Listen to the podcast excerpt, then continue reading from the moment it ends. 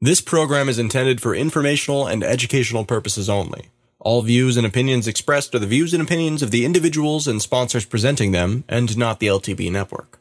Enjoy the show. Welcome to Bitcoins and Gravy, episode 19. On BitcoinAverage.com, a millibit is trading at 65 cents. Well, that's the same as $650 per Bitcoin. Holding steady in the 600s this week. You know, going up a bit last week, going down a bit last week, back up again this week. Things are looking good. What can I say? Let's hope it just keeps going up and up and up and up and up and up and all that. Mmm, mmm, mmm.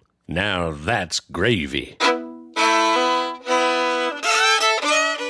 Welcome to Bitcoins and Gravy, and thanks for joining us today as we podcast from East Nashville, Tennessee. I'm John Barrett. And I'm Lij Shaw. We're two Bitcoin enthusiasts who love to talk about Bitcoins. And share what we learn with you, the listener. Thanks for listening, and stay tuned for more from Bitcoins and Gravy.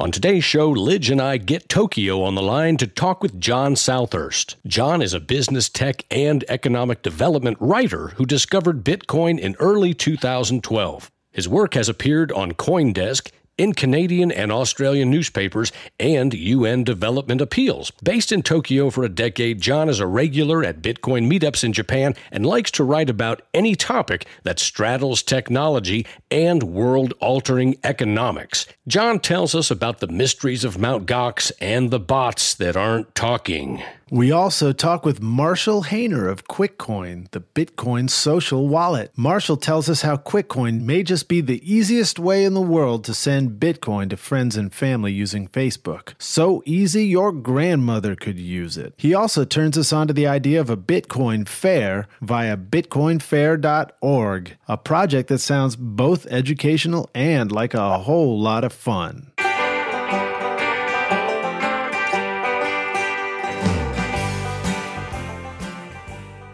We are very excited to invite John Southurst, the Coindesk Tokyo correspondent or Asian correspondent. John, I recently found an article of yours on Coindesk called A Bot Called Willie. And it was about some pretty fascinating stuff about trading bots and what was going on in late 2013. Lij first told me about this, and I thought he was talking about Boxcar Willie, the old right. guy that traveled yeah. on the on the trains around the country singing songs. And I thought, well, I don't think that's appropriate for the show, Lij, but he convinced me that it was not Boxcar Willie. Yeah, I, I, wonder if a lot of the attention that story got was because of the uh, the cute names that the uh, the analyst gave the bots, Willie and Marcus. I love it, Willie and Marcus. Well, John, welcome to Bitcoins and Gravy. We're very pleased to have you here. You're calling in from across the world. You're in Tokyo, correct? That's right, yes. Yeah, welcome to the show and thanks for staying up so late. What's it, 2 a.m. there? Yep, yep, just after 2 a.m. Wow. And it's very dark and very quiet around here.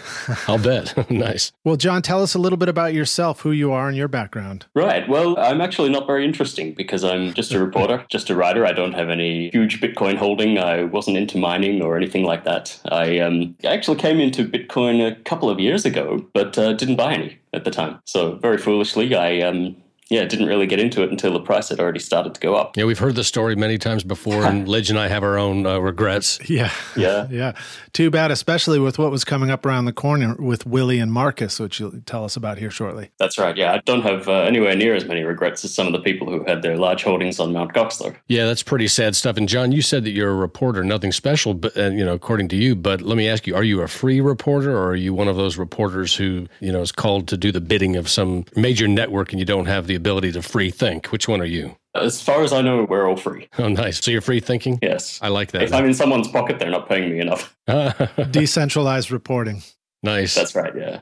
Coindesk has a very decentralized team. There's a core group of about, I think, five people in London, and everyone else works uh, in various locations around the world. Nice. Yeah, we love Coindesk. Indeed. It was also easy to contact you after reading the article, which I thought was really. Right. That was a great feature. I have to stress the article we did is not actually my own original research. It was taken from a, a, WordPress site which someone put up. It was called the Willie Report. And the analyst is not named. I suspect it's uh, one of the big time traders from the time. An anonymous Willie Report. Yeah. Well, no worries there. That anonymous writer is the one who coined the terms uh, Willie and Marcus as well. I see. Okay. We'll give a public shout out and thank you to the anonymous writer for coming up with such creative titles. Yeah. Yeah, it was a bit unusual because the um, the site went up there, uh, I think, last week And then uh, during the week, sometime it actually disappeared from WordPress.com with a message up there saying that it was a, in violation of the terms of service. Interesting. Yeah, it stayed that way for a few days, and then I just noticed that it's up live again now. Well, I guess that's what happens when you post on a centralized server. Yes, exactly. Hmm, interesting. Anyone can go and check out this for themselves. It's called uh, willyreport.wordpress.com. And now, are you from the UK? Are you from Australia, or wh- where are you from? I came to Japan about uh, 10 years ago, and I came via Canada, and uh, I'm originally from Australia.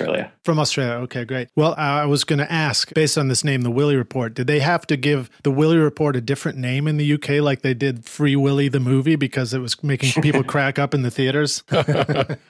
Well, I, I think we need uh, anything we can get our hands on to make this Gox story a little bit less tragic, and I think the, uh, Right, the cute right. name probably helps that. Anything to keep us smiling at that point. Yeah, a lot of people lost Yes. a lot of money. We can laugh at it, and I'm sure some of the people that lost some money can laugh at it, but I know that there are people still waiting in line hoping to get that money, and I know I would be too if that had happened to me. Um, I was lucky I had a little bit in Mount Gox, and I pulled out, uh, oh, probably about a year before the proverbial shit hit the fan. Yeah, that was lucky. Unfortunately for us here in Japan, it was the easiest exchange to use because they were the only exchange that would verify, you know, uh, Japanese documents without us having to get them officially notarized and translated. Almost every other exchange around the world, you have to go through a process. well, before we get too deep into Mount Gox and pulling out, can you explain to us what the uh, the Willy Report is? What is that about? It's the culmination of some observations some hardcore traders made around the time, and it's based on the trading data that was leaked shortly after Gox went offline in February. That data covers all the trades made on Mount Gox from the time it began, I think, or maybe from about 2011, but it ends in November last year. If you remember, November last year is when the price of Bitcoin suddenly started to uh, rocket up. Yeah, to the moon. Yep, that's right. Right after the uh, the Silk Road fiasco, Yep.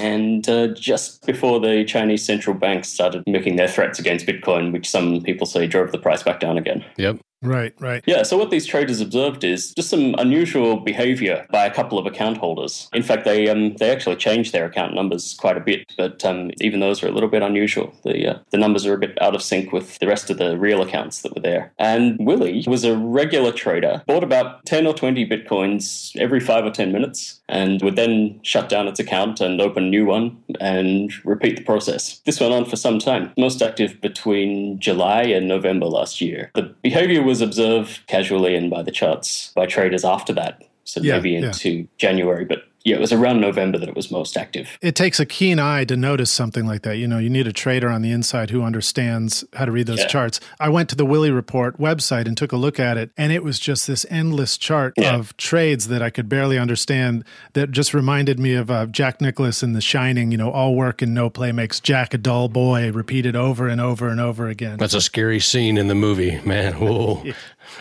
Yeah, I'm, I'm still afraid of that one. yeah. You definitely need to read that page a couple of times before it starts to make sense, if you're a layman, that is. And I am. Okay, Yeah. so they saw these trades that Willie was making, and what did they determine? All in all, Willie bought about uh, 270,000 bitcoins and Yeah. spent roughly $112 million.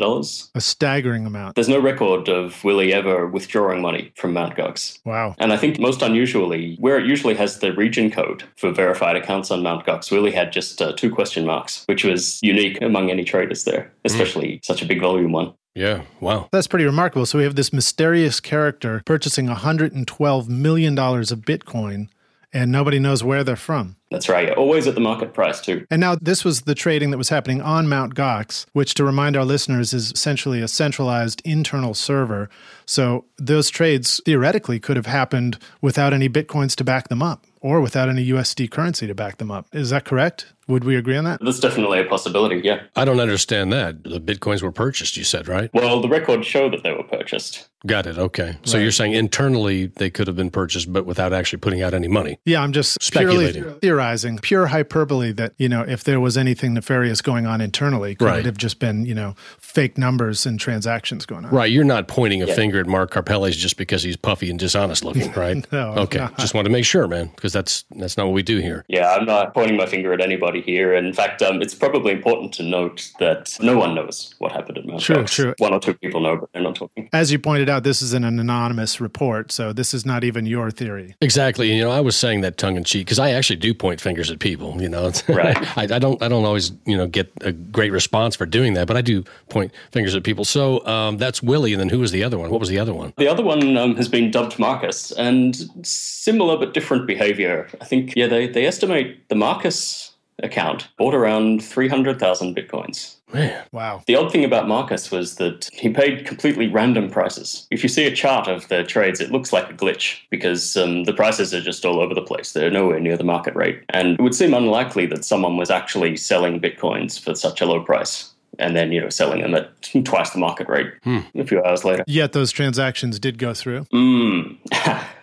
yeah, on paper on paper right, they did. Right. I'm not really sure what the purpose of the market, so-called market spot was. He also paid zero fees. The Willie accounts always paid the correct fees, paid market prices, but the uh, Marcus accounts were a bit different in that they uh, never paid fees at all. How did the Marcus entity get out of paying the fees? That's a good question. Right. So we've got these two strange cartoon characters, Willie and Marcus, that are on there, kind of a good cop, bad cop pair you know bots trading some going by the rules and some not. Yeah, yeah, the plot thickens here. Okay so go ahead. Let's let's hear more. The analyst who wrote the report thinks that these, um, well, assumes that these accounts were just manipulating the price, serving, especially the Willy one, serving to uh, pump up the price. And especially since it was most active around November last year, which is when the price started to uh, escalate. Yeah. Others have disagreed. There's a fairly heated debate on Reddit about it. And with some people saying that even with 300,000 bitcoins and 270,000 bitcoins, that wasn't enough to really influence the price especially when there were other things happening at the time. You know, like Chinese exchanges had really low or zero fees, which just allowed some pretty rampant speculation on the price. Okay. And that's where a lot of the volumes were happening. Well, it's pretty fascinating stuff. I mean, what, 500, a half million Bitcoins being traded. Mm-hmm. And so, you know, people are saying that still wasn't enough to affect the price drastically. That would speak volumes for literally for the Bitcoin trading. The person who wrote the Willie report seems pretty convinced that the sole purpose or the sole reason that the price was going up around that time. Right. So that's something that's still debated, right? Yeah, yeah. But it's definitely the opinion of the report author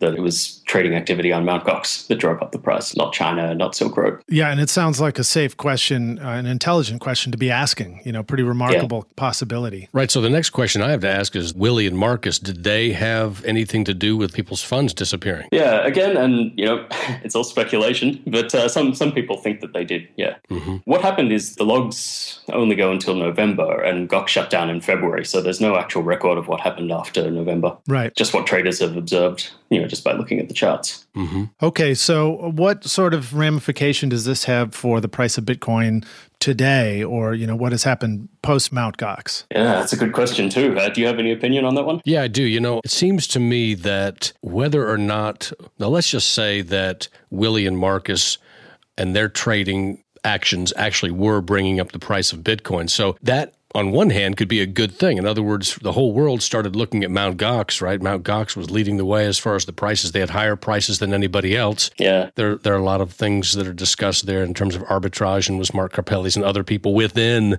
were they taking advantage of that and was that why they were doing it because they had Japanese bank accounts and they could easily liquidate their bitcoins into you know through their Japanese bank accounts and back and forth. That was like one of the greatest arbitrage opportunities that we've ever heard of, right? That's right. Yeah. The greatest when it comes to Bitcoin, right? But you know, maybe let's just say that lots of bad things did happen based on what Willie and Marcus did. Still, that in a sense, it, it kind of put Mount Gox and Bitcoin on the map. If these prices were getting higher and higher, and everybody was looking at it, and everybody was getting excited, so even though they might have done something really bad, they also might have served to do something good for Bitcoin just to get more attention on it. Just a thought. Yeah, and then there's a possibility that these were all legitimate trades. They were just being traded by somebody who was a bit of a whale in the Bitcoin world. Is that a possibility? The analyst also leaves open the possibility that it was a, an outside hacker exploiting some kind of bug in the system as well. Right, true enough. Um, the, the, fact that there's no record of any withdrawals to you know US dollars or Japanese yen or euro that makes him suspect that it, uh, it wasn't an outside job. So what does that exactly mean? There were no withdrawals. Does that mean that basically when Mount Gox shut down, those monies were still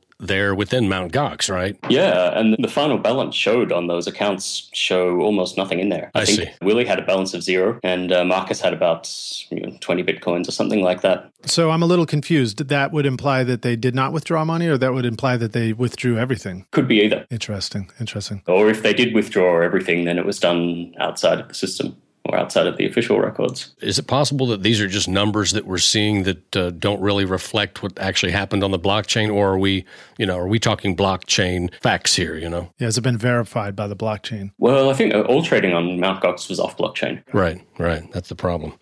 well, so John, what was your thought when you discovered this stuff and started writing about it? What struck you as the most remarkable about this? What was remarkable was that it uh, didn't really surprise me much. Hmm. We've heard allegations like this made about many of the Chinese exchanges as well. Mm-hmm. You know that they uh, they don't really have the volumes that they say they do, and that they they pump it up with just automated trading. Mm-hmm. As some people say, as long as the market has liquidity and as long as people can you know buy and sell at the market rate, then it probably doesn't really matter if there's a bots inflating the volume. Right. The important thing is that people are able to use the exchange and you know buy what they consider is a fair price. Right. So in your investigation of this, was there any information that had a trail leading back to anybody there, any human being there at Mount Gox, Mark Karpelès, or anybody else that he worked with or that worked under him? No, nothing definite. I see. Yeah, it's been said many times before that uh, Mark Karpelès is the only person who had access to the inner workings of Mount Gox. Even people who worked there were not allowed to see the code, hmm. and that he had a final say before anything was committed. That sneaky little rat.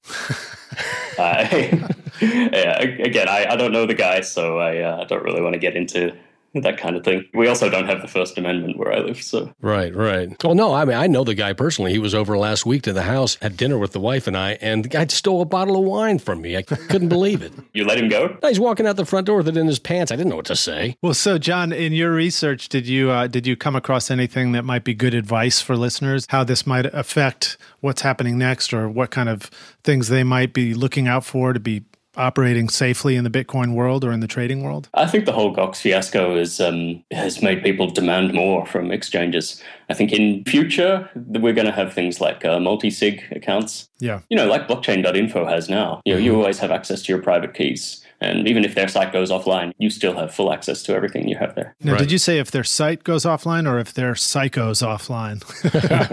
if their site goes offline, he said site goes, Lij, site goes offline. I think it applies. Blockchain.info, pretty normal guys from what I can tell. Yeah, no, no, no. I, I wasn't implying them. So, hey, you know, I love talking to a writer. And John, I would love to hear about some of the other things that you're investigating that you're writing about. What are some other things that are coming up here in the Bitcoin world that we have to look forward to? Some brighter side of things things, maybe? Uh, I'm probably a little bit biased because I live in Asia, but um, I'm really fascinated by China. Okay, how so? Maybe not so much the exchanges, but there's a lot of mining activity happening there. We just put up a story yesterday that estimates about 50% of the world's hashing power is in uh, is in the Shenzhen region. Wow. Man. How does that affect the 51% attack? Oh, that's a good question. And also a follow up to that question. Do you know anything about what these mining operations look like? Are they underground and cooled with liquid nitrogen and all of these high tech James Bond things? Do you know anything about that? I haven't been over to check it out myself yet, but a couple of other people had, and they said it was a real eye opener. I think it's just in a factory office building. Yeah, come on, John. You know they're cooled with green tea ice cream over there. Green tea ice cream cream. Wow. Now that would be cool. And sake. So what about the 51% that Lij just asked about? Well, they're not all being done by the same people. I right. mean, that's 50% total. Right. There was a big miners meeting in uh, in Shenzhen last week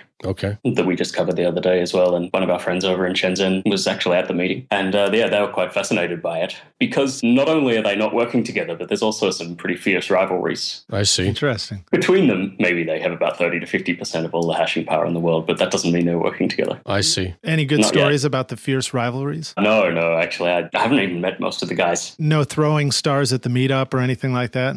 High kicks or anything? Yeah, I did have a chat to some of them when I was in uh, Beijing for the, the coin summit they had there recently. I've read that it really does benefit any of these mining pools to not get too close to 51%, right? And when you see another pool getting too close to that, people within that pool can move over. And that's something that I think they've yeah. been encouraging. The dev team here in the United States has been, well, worldwide, they've been encouraging people hey, when you see a pool that's getting too much power, move out of that pool and go to another pool and let's stay away from that. You know, my fear would be, I guess, two rival, you know, Chinese mining gangs getting together and pooling their resources. And you know, I can picture something like the like the Godfather. They get together in a big room and they decide, okay, we're going to do this, fellas. I don't know. I don't know. Scary stuff. I wonder sometimes if the whole you know notion of the 51% attack's a bit overblown because if you were able to exploit such a thing, you know, you'd only be able to do it for a very short time. Right. And uh, the value of Bitcoin would just plummet. So it's probably more of a risk with more, you know, the altcoins that Yeah. uh, don't have as much value. It's a good point. Good point. Yeah, I mean, my understanding of the 51% rule is that it would allow you to double spend, but you can only double Yeah. spend what you've got and you can only do it for a brief amount of time, right? Right. Yeah, and it'd have to be a pretty big purchase Right. just to make it worthwhile because you wouldn't be able to do it again. Right. And then, like you said, the price of Bitcoin would plummet and that would not benefit any of those people. So, yeah, it's pretty unlikely. I know Andreas Antonopoulos talks about that as being just highly improbable. Yeah. sort of a non issue. Yeah. Yeah, I think so too. Well, John, it's been a pleasure to have you here on the show with us at Bitcoins and Gravy, and we're very excited to have a direct line to the Asian CoinDesk correspondent over there. So we look forward to hearing more things in Bitcoin in Asia from you and talking to you again on the show if you'd like to join us. Sure. Well, I, I hope we actually have some interesting stories for you. I've certainly got my eye on the regions. Oh, good. Yeah, we'd love to have you back. And uh, I guess anytime that you feel like you have a pressing story or anything that's really newsworthy at the time, please contact us and we'll get you back on the show. Yeah, we'll do. Thank you for bringing a bot called Willie on here. We're, we're excited to have a direct line to a, a reporter called John. I hope that made a little bit more sense than it did when we first read the report.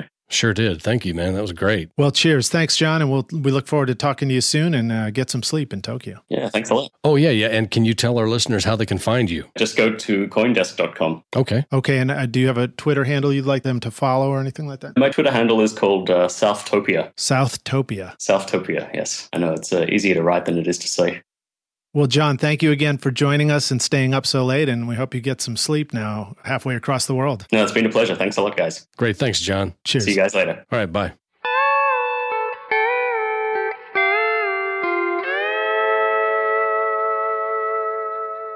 I'm John Barrett. And I'm Lij Shaw. We're two guys from East Nashville, Tennessee who love talking about Bitcoin. Join us for Bitcoins and Gravy right here as we talk with business owners around the country and around the world who are using Bitcoins right now to grow their businesses. We interview Bitcoin experts about cutting edge developments, the future of Bitcoin the currency, and Bitcoin the shared network. We also talk with everyday folks who use Bitcoins instead of money for everyday purchases. And if you're still not sure about Bitcoins, we can help. Bitcoins and Gravy will get you up to speed with this new fast paced technology, Bitcoin. We invite you, the listener, to call us on the Bitcoins and Gravy hotline at 615 208 5198 with your questions or comments about Bitcoin. And remember to tune in right here for Bitcoins and Gravy.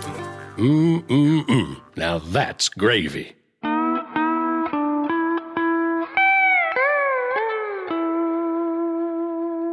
And from our SoundCloud comments, Adia Air comments on Amagi Metals' Stephen Macaskill's call to replace the word awesome with the word crypto. Adia writes, I'll take crypto over awesome. Just anything but awesome.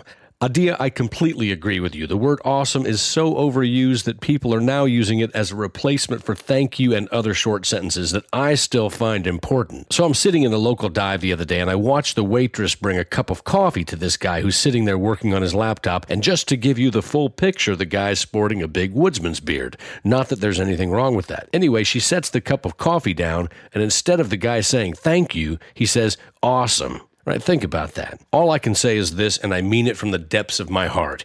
Fee, fi, fum, fo. Get yourself some manners, bro. Anyway, Adia, thank you so much for your crypto comment. And friends, remember the new word is crypto. Let's practice now by using it in the sentence. Man, that bitcoins and gravy is totally crypto.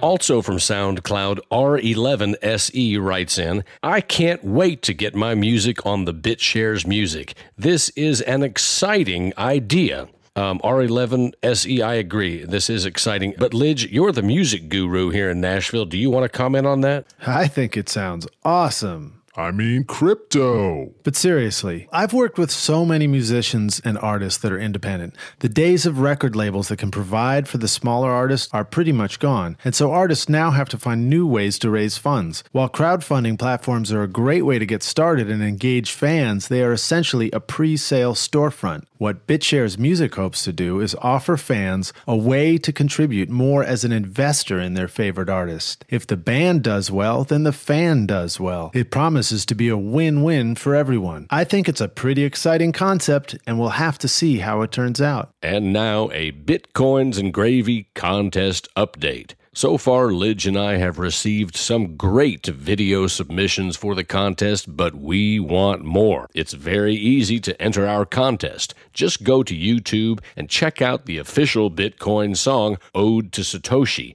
Then get a friend to videotape you doing a karaoke number or playing along with, or dancing along with, or doing something entertaining along with the song we're going to put all of these great performances into our music video that we are in the process of making. And the one that Lij and I love the best is going to win the grand prize, which is 0.25 bitcoins. That's one quarter of a bitcoin. That's 250 millibitcoins that you can win by submitting your video today. Submitting your video is easy. Just take your video, load it to YouTube, and let us know where to find it. Hey, y'all, what could be easier than that? So get your video submissions in today to Bitcoins and Gravy for a chance to win 250 millibitcoins. Okay, John, here's another pretty special email from uh, Captain Kirk, no less. This is from Kirk Phillips with invisibiz.biz. He says, Howdy, y'all. Great show. I just started tuning in over the last couple of weeks. Your latest episode caught my attention regarding the coincpa.com interview. I've already found them a couple of weeks ago, but your interview also prompted me to contact Alan there. Number one, I was intrigued by your your comment about a CPA grabbing the Bitcoin space as the go to CPA. I want to be that CPA, and I was compelled to reach out and share this. Number two, I started down the Bitcoin rabbit hole at the beginning of the year when I started writing a book called The Ultimate Bitcoin Business Guide for Entrepreneurs and Small Businesses. My BHAG goal is to influence 1 million business owners by helping them to start benefiting from Bitcoin via the book, Bitcoin consulting, etc. I am obsessed with Bitcoin, and I'm not sure if I have ever been so excited about anything more than this in my entire life. Thanks for listening. Kirk out. And then later he says, It pays to be proactive in a Bitcoin universe moving at the speed of light. I connected with the coincpa.com team, and I am now the advisor on their platform. In that podcast, your mention of an opportunity for a CPA to reach out and grab the space as the Bitcoin CPA, coupled with my previous ideas for the same, has inspired me to take action and brand myself as the Bitcoin CPA. In closing, thank you for that extra piece of inspiration that led me to take the action. Kirk out. Kirk, thanks so much, and what an inspiring story. Connecting listeners and guests is our goal on Bitcoins and Gravy, so it's very encouraging to hear from you like this. Here's to you, and it sounds like you got a great head start, Captain Kirk. Beam us all up, because we're going where no Bitcoin has ever gone before.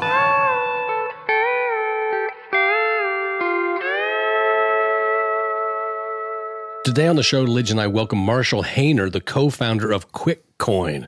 Marshall, welcome to the show. Welcome to Bitcoins and Gravy, Marshall. Glad to have you here with us. Thanks for having me on, guys. And you're also the co founder of something else. What was that? The Bitcoin Fair. We did our first fair in February in San Francisco, and the idea behind it was basically just getting a bunch of people out and having a lot of fun with Bitcoin, doing something different where we're we're coming in it's not just all a bunch of bitcoin people but regular people coming out too and experiencing bitcoin seeing some live music having some drinks local businesses coming out and showcasing what they have to sell and what kind of services they offer for Bitcoin. Pretty much just getting the whole family involved and doing something different than nice. what we're used to. Yeah, that's very cool. Were you have, now the local businesses that are coming out are they ones that are already understanding Bitcoin and they're already accepting it and now they're showing their support of the community, or are you able to get new businesses to come out and introduce them to Bitcoin? So the first one we did, we actually did at Robin Underground kind of as a test in February, and we're planning to do more this summer. The first one we didn't actually have any businesses come out and set up any booths, but we did have businesses come out and check out what was going on and see, you know, if they want to do this in the future. And it was mostly just businesses that um, that already accept Bitcoin. So so yeah. But uh, in the future, I think what we're going to do is pretty much just invite businesses that already are set up with Bitcoin so they can set up a booth and tell people, yeah, come out to my business. I accept Bitcoin. We're pro Bitcoin and hopefully other businesses see what's going on and they want to get in on the action. Man, that sounds like so much fun. You know, if we had one here, it would be like one guy sitting on the street corner with an umbrella or something. I mean, that, yeah. it's, a, it's a difference between, you know, the tech going on in Nashville and this region and the tech going on there in San Francisco, West Coast and all that. Exciting stuff, man. What was the attendance like there at the Bitcoin Fair? It was really good. Um, we had over 300 people. We really only expected like a little over 100 people to show up. And then you know, over 300 people came. Uh, KTVU, uh, the local TV station, came out. We had a, a TV station from um, Japan called Sinovision. Hmm. It was really cool. We just had a really good turnout and a lot of awesome people there, and the response was really overwhelming. We expect to do another one during the summer and probably well over a thousand people on the next one. Wow. Right on. That's very cool. So you've got a, a, real burgeoning Bitcoin community there. Now, the other app that you're running, that you're a co founder of, QuickCoin, that's all about getting Bitcoin to people that might not already be in the Bitcoin community, as well as ones that are, right? Yeah, exactly. So I uh, met Nathan Lands, my partner, last year, and we just hit it off right away. And we recognize that there just really was no good software that people want to use, that normal people want to use. There's plenty of great software for developers and for Bitcoin people if you're savvy to use it, but there's nothing that looks like friendly that doesn't look intimidating. And so that was our goal was to create something that anyone could use. You could send Bitcoins to your grandmother or send Bitcoins to, you know, uh, somebody that doesn't know anything about computers and they're like, okay, this I can do this. I don't even have to know that I'm using Bitcoin to to use this app. So Lij pulled it up earlier on his big screen here, and we were looking at it. It looks great. Uh, my question is, like Coinbase has an option where you can now send Bitcoin to people's email addresses, and I've done that with several people, several family members. And if they don't accept the Bitcoin and go and open up a Coinbase wallet, it comes back to you. Is that the same thing with you all? If I send somebody some Bitcoin by way of Facebook and they don't have any interest or they neglect it, and over a certain period of time, does it come back to me? Yeah, I had that same problem on Coinbase as well, sending it to my brother, and, and I think maybe it bounced back to me in the email.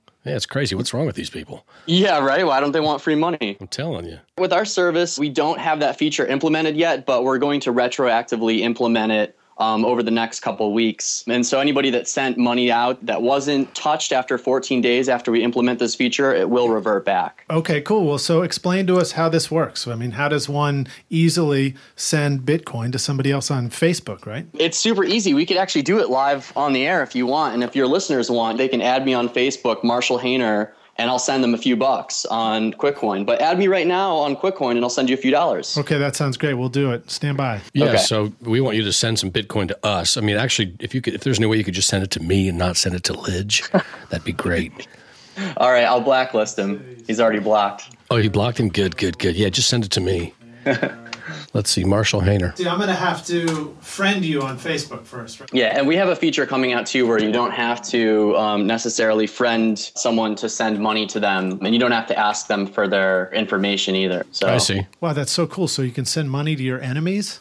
yeah, exactly. Yeah, if you if you want to donate to your enemies, or if you want to pay someone you don't necessarily want to add them in your social network, I mean, it definitely happens. Nice. This is going to change the world. I can feel it, man. Yeah, that is that is revolutionary. Actually, really, you know, people are talking about Bitcoin. They're saying, look, people are going to start using Bitcoin regularly when they don't know they're using Bitcoin, right? Just like using the internet, nobody wants to be thinking about using TCP/IP, right? You know, you just want to use the internet. You just want to log in easily. You want to send an email. No one wants to think about the protocol, right? And the same thing with Bitcoin. People don't want to think about the protocol, all the science and cryptography. They just want to send some Bitcoin, receive some Bitcoin, and enjoy it, right? Exactly. Yeah, and and that's you know, for us, we realized that that was was really the, the big problem with Bitcoin was that, you know, you don't have to know how it works to use it. The software, the way it's built now, you know, everybody's passing around these 36 character public strings that it look extremely intimidating if you don't know what you're looking at. Oh yeah. And I don't think I don't think you have to to know what that is to to use it. So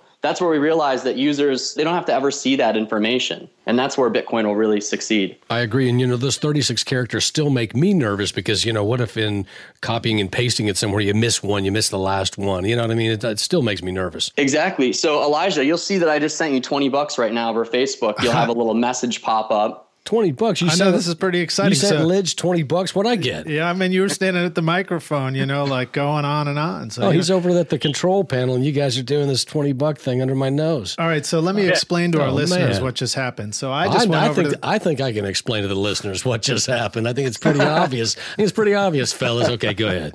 All right, so I just went over to Facebook and I found you, Marshall, and I friended you or sent you a friend request, and then uh, you accepted that, sent me a message that you had sent some QuickCoin, and I went over to the QuickCoin social site. So I, I guess I got to this page by going to QuickCoin first and then clicking on Social Wallet, and it just shows me a whole list of all my friends and a search window that I can find friends and I can send money to them. And at the top is my balance, and it just popped up. It says twenty dollars, which is Nice. the equivalent is that 32,919 bits, is that right? That's correct. Yeah. Okay, wow. And so and a bit equals what? How do you come up with the term bit? So 100 bits is approximately five cents. A bit is six decimal places over from the Bitcoin mark. So it's uh, 0.000001 essentially. It's kind of confusing the way it is because people don't understand. They, they tend to think if you're not involved in Bitcoin, you see the price at, you know, $600 and say, oh, well, I can't afford a Bitcoin. That's,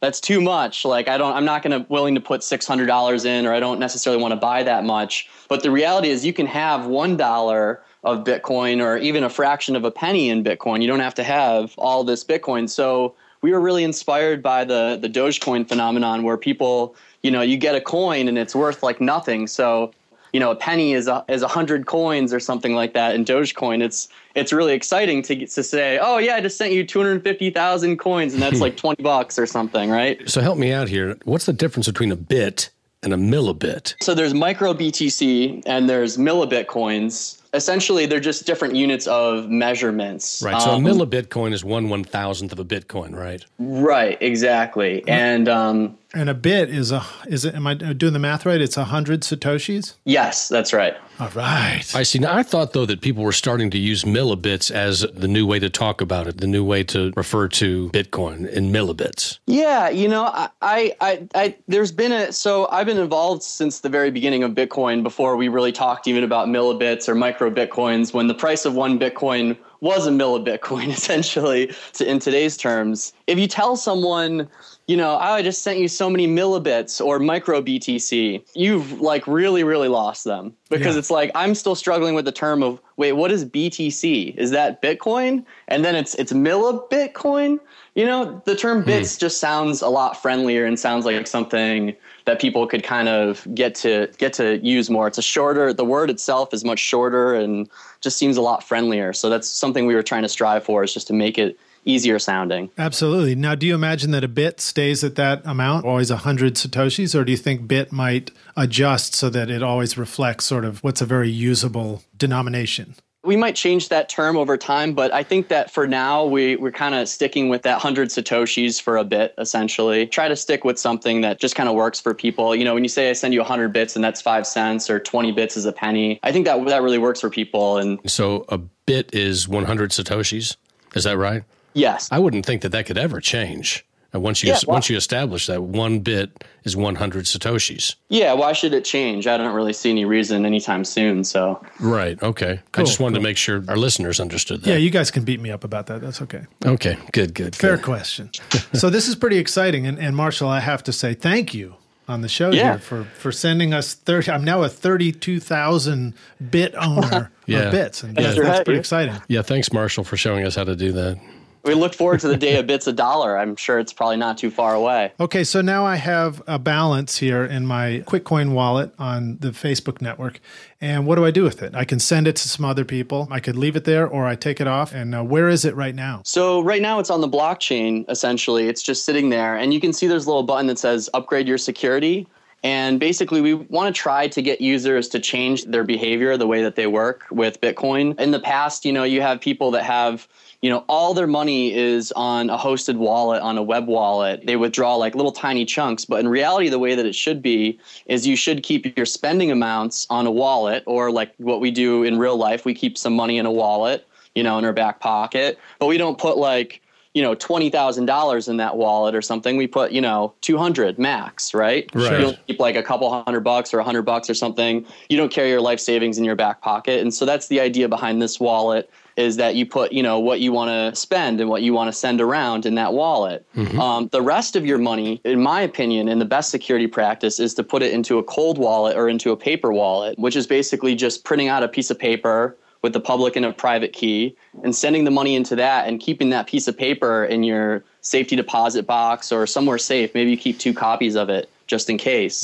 So yeah, the social wallet is essentially just a really easy way to send and receive money and and when you upgrade your security, basically the wallet becomes a deterministic wallet. And what that means is we lose access to the funds. So when you add these three passwords to your QuickCoin wallet, it basically makes it it makes those three words become like the money. So you have to write those down. In the same way I'm telling you to print out a paper wallet, with a QuickCoin wallet, we also want users to write down their three words and keep it in their wallet.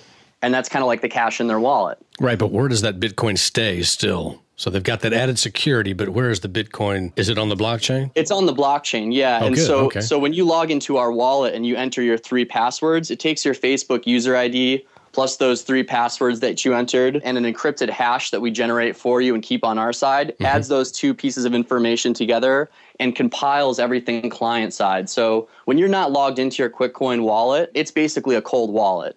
It's not really hackable. There's no way that someone could enter our servers and take that information and take your money. It's impossible. Wow, that's great. That is very cool. Well done. Yeah, well done. So, how would you recommend that somebody use your site? You said, you know, don't put all of your life savings there, but what if somebody did want to keep a large amount of Bitcoin? According to what you just said, it would be pretty safe there. Yeah, it would be safe. We discourage it just because as like as far as Bitcoin practices go, what I've seen through the years, the safest and best way is to have a cold wallet. But if somebody did put like their life savings on there, something like that, there's no way we could necessarily stop them. We might warn them, see that it comes in and warn them and say, "Hey, that's probably too much." But uh, you know, to each their own. And um, you know, I can't tell anyone how much they keep in their personal wallet. I can just kind of say what I think the best practices are for security. And so it's really funny. Like when Mount Gox went down, I think it was Mark Karpelès said something about the cold wallet leaked, and the cold wallet was leaking, which is really funny because anybody that's in the industry knows that a cold wallet doesn't leak. It's uh, it's impossible. We, we know Car- we know Karpelès has some leaks, but I think there's a different kind of leaking going on with that guy. Yeah, exactly. That's pretty cool, you know, and I think everybody has a different idea about, you know, if you were going to go out to a social party or an event, what you would carry in your wallet. Everybody's got their own personal version of that, and it's the same thing would apply here. Oh yeah, me for instance, I never go to a party without like four or five grand in my wallet. I'm joking, people. I'm joking. Don't anybody knock me over the head. I'm joking. I got like twenty bucks tops. I usually just take a case of Cristal with me. What is Cristal? I don't know, but it's on all the hip hop songs. I'll kill you. Some fancy champagne, right? Oh wow, case of Yeah. Cristal. Hmm. Wow. Okay. So um, should we talk about like walking someone through this? Someone who's maybe brand new to Bitcoin and they're hearing our show for the first time and they're Yeah, like, let's let's explain it to a grandmother. explain it to a grandmother who. John, Yeah. would you like to be the grandmother? I'll be the grandmother. So uh, tell me about this, would you? Um. So Mar- Marshall, I'd like to introduce you to my grandmother, Jeanette. Um, would you please explain to Jeanette how to use this QuickCoin app and social media? She does understand Facebook, believe it or not. Oh, Marshall, it's so nice to meet you. I do have a Facebook account. Pleasure to meet you, Jeanette. Uh, so, Jeanette, you can just add uh, Elijah or myself, Marshall Hayner, on Facebook, and you're going to get a message on your Facebook wall and also in your Facebook messages. It's going to say, You just got some Bitcoin. All you have to do is click that link. And once you click that link, it's going to ask you for Facebook permission. You hit OK, and you're in, and you've got Bitcoin. Who who's Elijah? oh, oh, you mean Lij? Okay.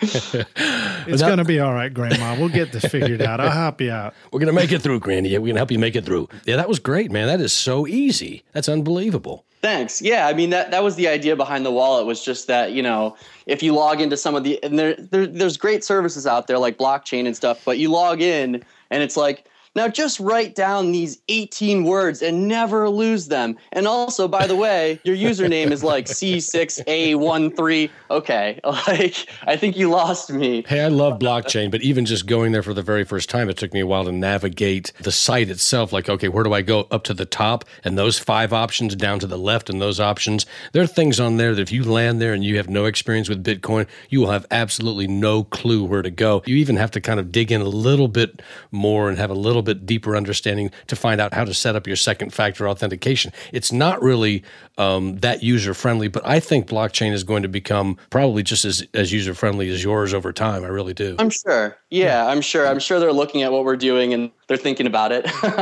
you know, but um, I think that blockchain is a great service. I really like all the guys at blockchain, and they offer a great service for users that are already really advanced and know what they're doing. If you're a beginner, it's definitely intimidating. If you try to log on to Coinbase or blockchain or any of these services, it's a little bit much to take in. Sure. And then just to let our listeners know, if you wanted to log into QuickCoin, it was as easy as going to the QuickCoin site and just saying log in with Facebook, that button that we all know so well and are so familiar with. So you don't even have to remember the password. And then once you're in, uh, then you have the opportunity to create your own three word password to protect your wallet. Yeah, exactly. Just three words. And we thought that was a lot easier than, say, 18 or you know 20 words or 12 words or something it's it's a lot easier for someone to come up with three words and write that down and less likely that they'll lose that Sure. So, and again, it, it may not be as secure as a blockchain or a Coinbase two factor authentication, but certainly it's secure enough to just take your money out to a party for the weekend. The other thing is, we are adding two factor authentication, a lot of security features, but we're really thinking about the way that we do it because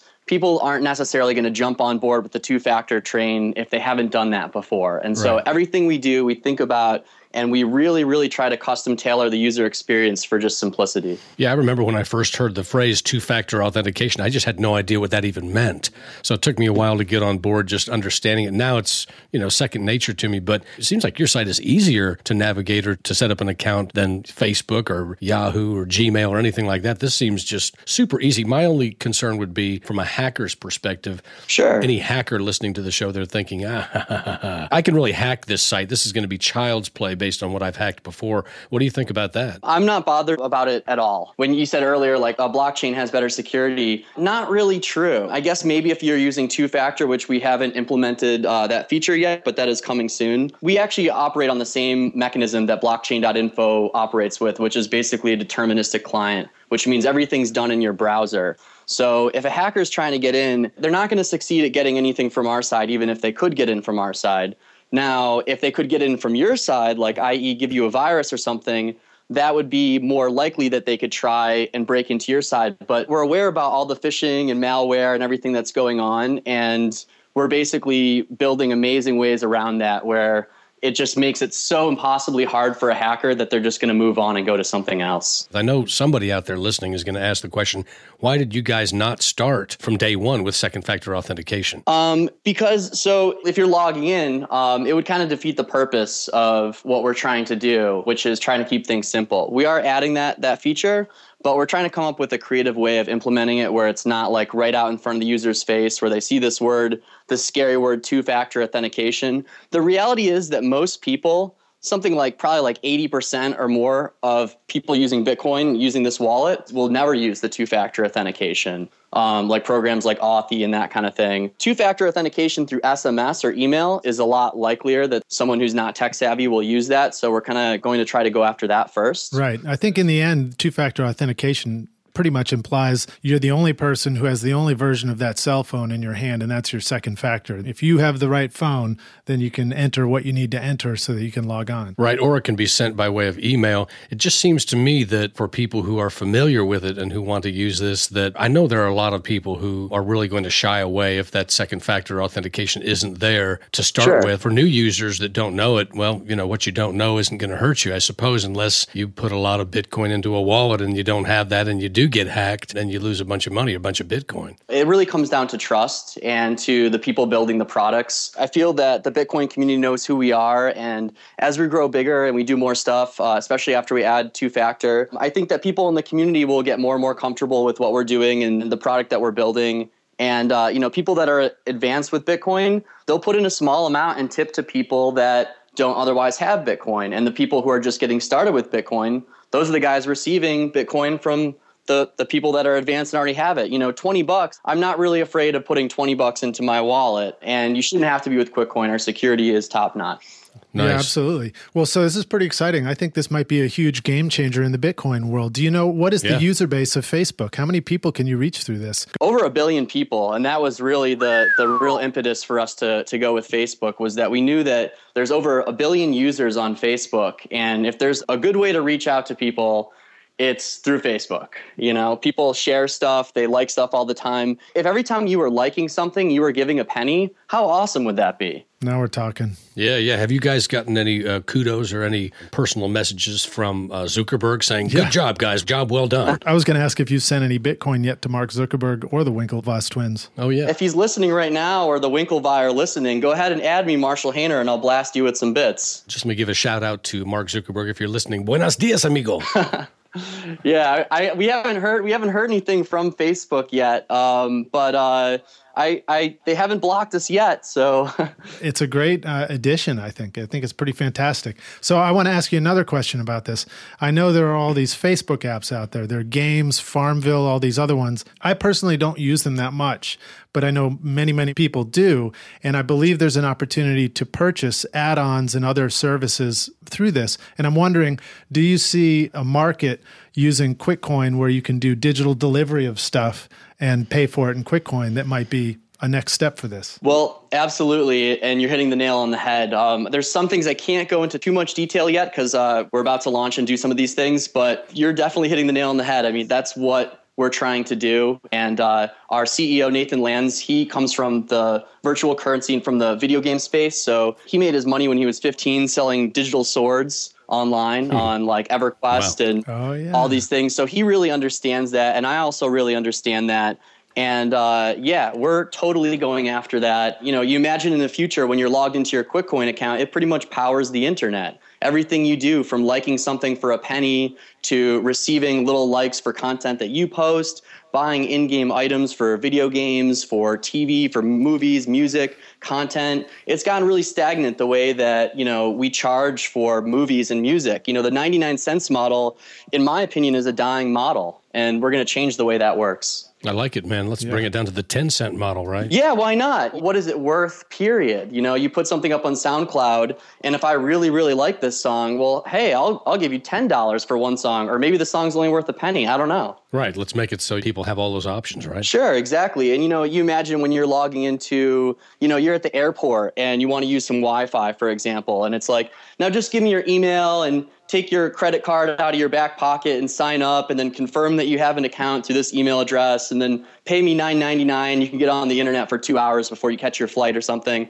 Or you're already logged into your quickcoin account. One click 99 cents. I'm online for two hours. I don't even have to think about it Sweet. I love it, man. That's yeah, great. that's very cool. How about free Wi-Fi? I always like that the I, best. I like yeah, that too yeah i think that's a great idea no, you bring up some great points, man. That was some great stuff. yeah, well, Marshall, this is really exciting. I definitely see this as a potential game changer in the world of Bitcoin, and I'm really excited to have learned more about the Bitcoin fair that you guys started. So, thank you so much for joining us today on Bitcoins and Gravy. Yeah. You know what? Maybe you could help us figure out how to have a Bitcoin fair here, even if it's just that one guy on the corner with an umbrella or something. i would love to i'd love to come out to nashville i've never been so sounds great Well, so tell our listeners how they can find you guys and find out more about the Bitcoin fair and QuickCoin and get to start using it. Yeah, so um, for everybody listening, just come out to quickcoin.co or go to bitcoinfair.org. Add me on Facebook, Marshall Hayner, and I'll send you some bits. Check out the wallet. It's awesome. It's really fun, and I know you guys will love it. you guys heard it. Marshall Hayner will send you some bits if you go to Marshall Hayner, right? Yeah, Right on. You heard that, Mark Zuckerberg and the Winklevoss twins. That's The right. Winkle- so let me say that I think it's again. I'm Winklevi, gonna- right? If it's,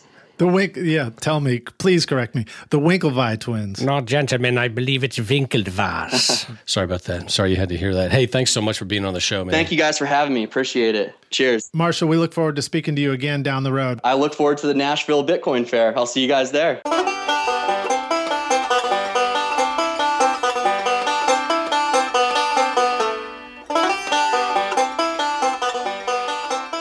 Thank you to our guests on today's show John Southurst of Coindesk for staying up so extra late to join us, and Marshall Hayner of QuickCoin. To find out more about our guests and sponsors, visit our show notes at bitcoinsandgravy.com slash episode 19. Thank you so much for listening to our show. We greatly appreciate your time and attention. If you like the show, please remember to go to iTunes and leave us a review. Also, hit the subscribe button if you'd like to hear from Bitcoins and Gravy each week. And remember the Bitcoins and Gravy hotline. Have you ever wanted to be a podcaster? Then call us at 615 208 5198 and leave us a message with your comments, questions, or complaints. This is your opportunity to tell us what you think. If you give us permission, we will put you on the show. So call the Bitcoins and Gravy hotline at 615 208 5198. That's right, that's the Bitcoins and Gravy hotline.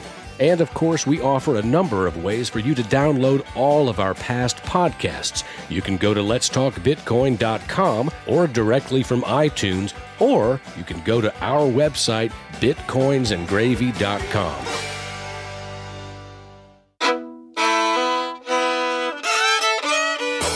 If you enjoyed the show, please take a moment and leave a review or comment on iTunes or SoundCloud. Let us know what you like or where we can improve.